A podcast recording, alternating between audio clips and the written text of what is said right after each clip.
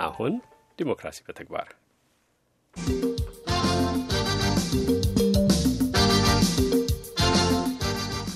ዛሬ ዝግጅታችን አብላጫውን እዚያው ክሊቭላንድ የሚያስመሸን በወቅታዊ ጉዳይም ላይ የሚያተኩር ነው። ዲሞክራሲ በተግባርም እዚያው ክሊቭላንድ ኦሃዮ እየተካሄደ ባለው የዩናይት ስቴትስ ሪፐብሊካን ፓርቲ ጉባኤ ላይ ነው የሚያተኩረው ይላል በመንደርደሪያው። በዚያ የሚገኘው ባልደረባችን ሰለሞን አባተ በጉባኤው ምንነትና አስፈላጊነት ላይ ከሁለት አንጋፋ ኢትዮጵያዊያን ምሁራን ጋር ተወያይቷል። እንግዶቹ ቀደም ብላችሁ በኢትዮጵያውያን በአሜሪካ የሰማችኋቸው ዶክተር ብሩክ ኃይሉና ምህንድስና ባለሙያው አቶ አክሊሉ ደምሴ ናቸው። በውይይቱ አመሰግናለሁኝ ሁለታችሁም ኢንጂነር አክሊሉም ዶክተር ብሩክም ለዚህ ውይይት በመምጣታችሁ በድጋሚ በአድማጮቻችንም በተመልካቾቻችንም ስም አክብሮቴንም ምስጋናዬንም መግለጽ እፈልጋለሁኝ። ወደ ጉዳዩ ንግባና እስቲ ከመጀመሪያው ጥያቄ እንነሳ። ለመሆኑ ይህ የፓርቲዎች ጉባኤ ምንድን ነው? በአሜሪካ ውስጥ ሪፐብሊካን ፓርቲው ሰሞኑን እያካሄደ ነው። በሚመጣው ሳምንት ውስጥ ደግሞ ዲሞክራቲክ ፓርቲው ፊላዴልፊያ ውስጥ ያካሂዳል፣ ፔንሲልቬኒያ ዋና ከተማ። ምንድን ነው ይሄ የጉባኤዎች ወይም ኮንቬንሽን የሚባሉት ዝግጅቶች ትርጉም? ከዶክተር ብሉክ ልጀምር። አመሰግናለሁ። እንግዲህ የአሜሪካ ፖለቲካዊ ስርዓት presidential party system የምንለው ሆኖ ፕሬዚደንታዊ ስርዓት ሆኖ በየአራት አመቱ ይመረጣል ፕሬዚደንቱ። ፕሬዚደንቱ ለሁለት term ብቻ ነው የሚሰራው። maximum ስምንት አመት ነው። በህገ መንግስቱ አስር eight plus ይባላል ፎርሙላው። ምክንያቱም vice president ሆኖ ፕሬዚደንቱ ቢሞት ተተክቶ የሚሰራው ከሁለት አመት በላይ ከሆነ አንዴ ብቻ ነው የሚመረጠው። ከሁለት አመት በታች ከሆነ ግን ሰርቫርግ ሁለቱንም ያጠቃላል ማለት ነው። ይህ እንግዲህ የኤፍዲአርን ዴሎን ሩዝቬልትን ፍራንክሊን ሩዝቬልት አራት በሁለተኛው ዓለም ጦርነት ታዋቂው የአሜሪካ አንቱ የተባሉ በአራተኛው ምርጫቸው ላይ ነው ያረፉትና ያንን ለመገደብ በሚል ውይይት ከተደረገበት በኋላ የተደረገ ስርዓት ነው። እናም ያንን ተከትለው በየአራት አመቱ ኮንቬንሽን ይደረጋል። ኮንቬንሽን ያው ሰፊ ስብስብ ማለት ነው ከሀምሳው state ና ከ related ከሆኑ territory ዎች ፖርቶሪኮ እና ሌሎችም island ኦች አሉ። ከነሱ ተወካዮች ተልኮ የሚሳተፉበት ነው። ይህ ኮንቬንሽን የእያንዳንዱ state ተወካዮች መጥተው የፓርቲ platform ይባላል። የፓርቲውን አቅጣጫ ከተመረጥን November ላይ ህዳር ላይ ያ ፓርቲ ከተመረጠ ተግባራዊ የምናደርጋቸው ጉዳዮች፣ አጀንዳዎች በኢኮኖሚው፣ በናሽናል ሴኩሪቲው፣ በሆምላንድ ሴኩሪቲው፣ በዓለም አቀፍ ግንኙነቱ አሜሪካ terrorism ን በመዋጋት ያላት አቋም የመሳሰለውን ዝርዝር አጀንዳዎች ተካተው ተከራክረውበት ተወያይተውበት አንድ አይነት document የሚወጣበት ነው። የ convention ኑ culminating point ወይም ዋና ማጠቃለያው መጨረሻው የሚሆነው ቡራኬ ልበለው blessing የሚሰጥበት ነው።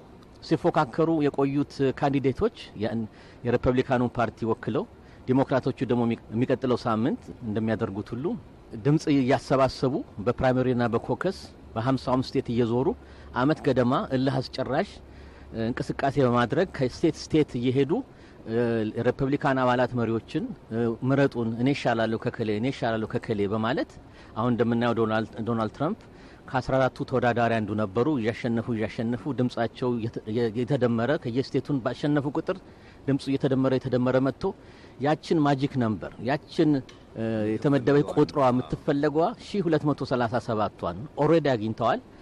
ቢያገኙ እሰየው፣ ባያገኙም ደግሞ እዚህ ኮንቬንሽን ላይ መጥተው የመጨረሻ officially እሳቸው እኛን ይወክላሉ ተብለው የሚወሰንበት መድረክ ነው። በይፋ የሚጸድቅበትና በቃ እኚህ ናቸው እኛን የሚወክሉን ብለው እስከ ኖቬምበር ድረስ ምርጫው ይቀጥልና ከዲሞክራቶች ተመራጭ ጋር ዲሞክራቶችም እንደምናውቀው ሂለሪ ናቸው።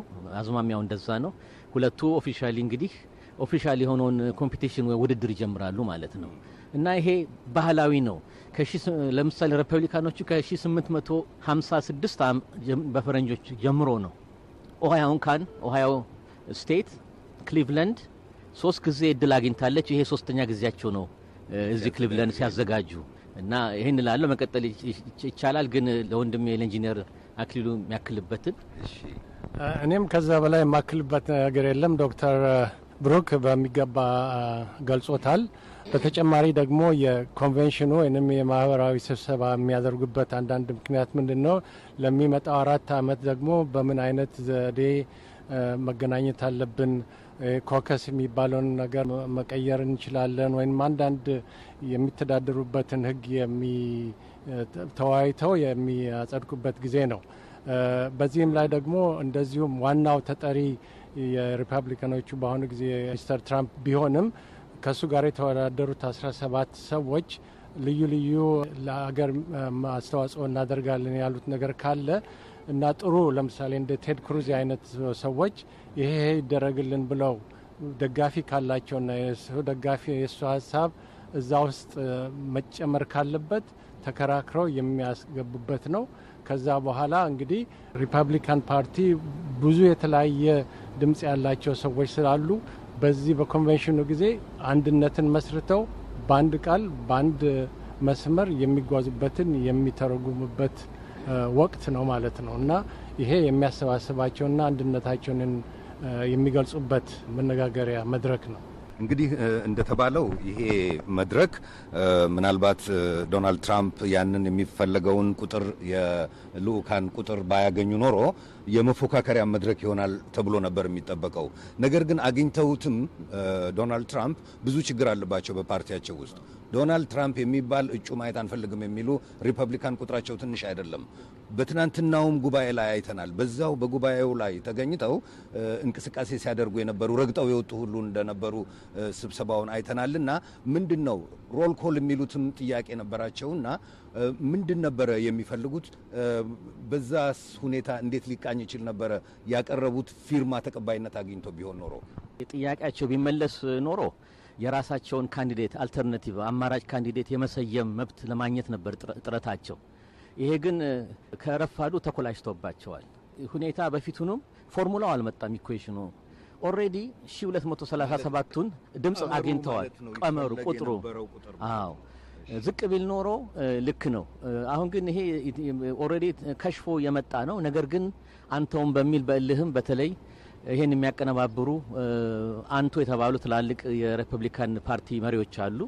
ግንባር ቀደሙ ሚት ራምኒ እንደምታስታውሰው አቶ ሰለሞን የዛሬ አራት ዓመት የሪፐብሊካኑ ፓርቲ ወክለው ከኦባማ ጋር የተወዳደሩት እሳቸው እና የዩታ delegation እና ሌሎችም even walk out ያደረጉት መጨረሻ ላይ ሳይሳካ የኦሃዮ ሁሉ የተወሰኑ delegate ኦች ለቀው ወጥተዋል እና በዛ ተውጦባቸው ተበሳይተዋል። እውነቱን ለመናገር እና ሊሆን ያልቻለበት ምክንያት በሚገርም ሁኔታ እኚህ ሰውዬ dominate አድርገዋል። እሳቸውና ደጋፊዎቻቸው ዶናልድ ትራምፕ ሊያዳምጧቸው እንኳን ያላቸው ፍላጎት አይመስልም ነበር። ይሄ ደግሞ አንድ ፓርቲ ጤንነቱንና ሕልውናውን ማስጠበቅ ከፈለገ ማዳመጥ አለበት።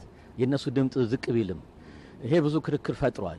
ብዙ አንጃ ግራንጃ ውስጥም ገብተዋል እና roll call ም ያሉት እስቲ አንድ በአንድ ድምፅ ይጠራና እስቲ እንየው በየ state ኡ as a group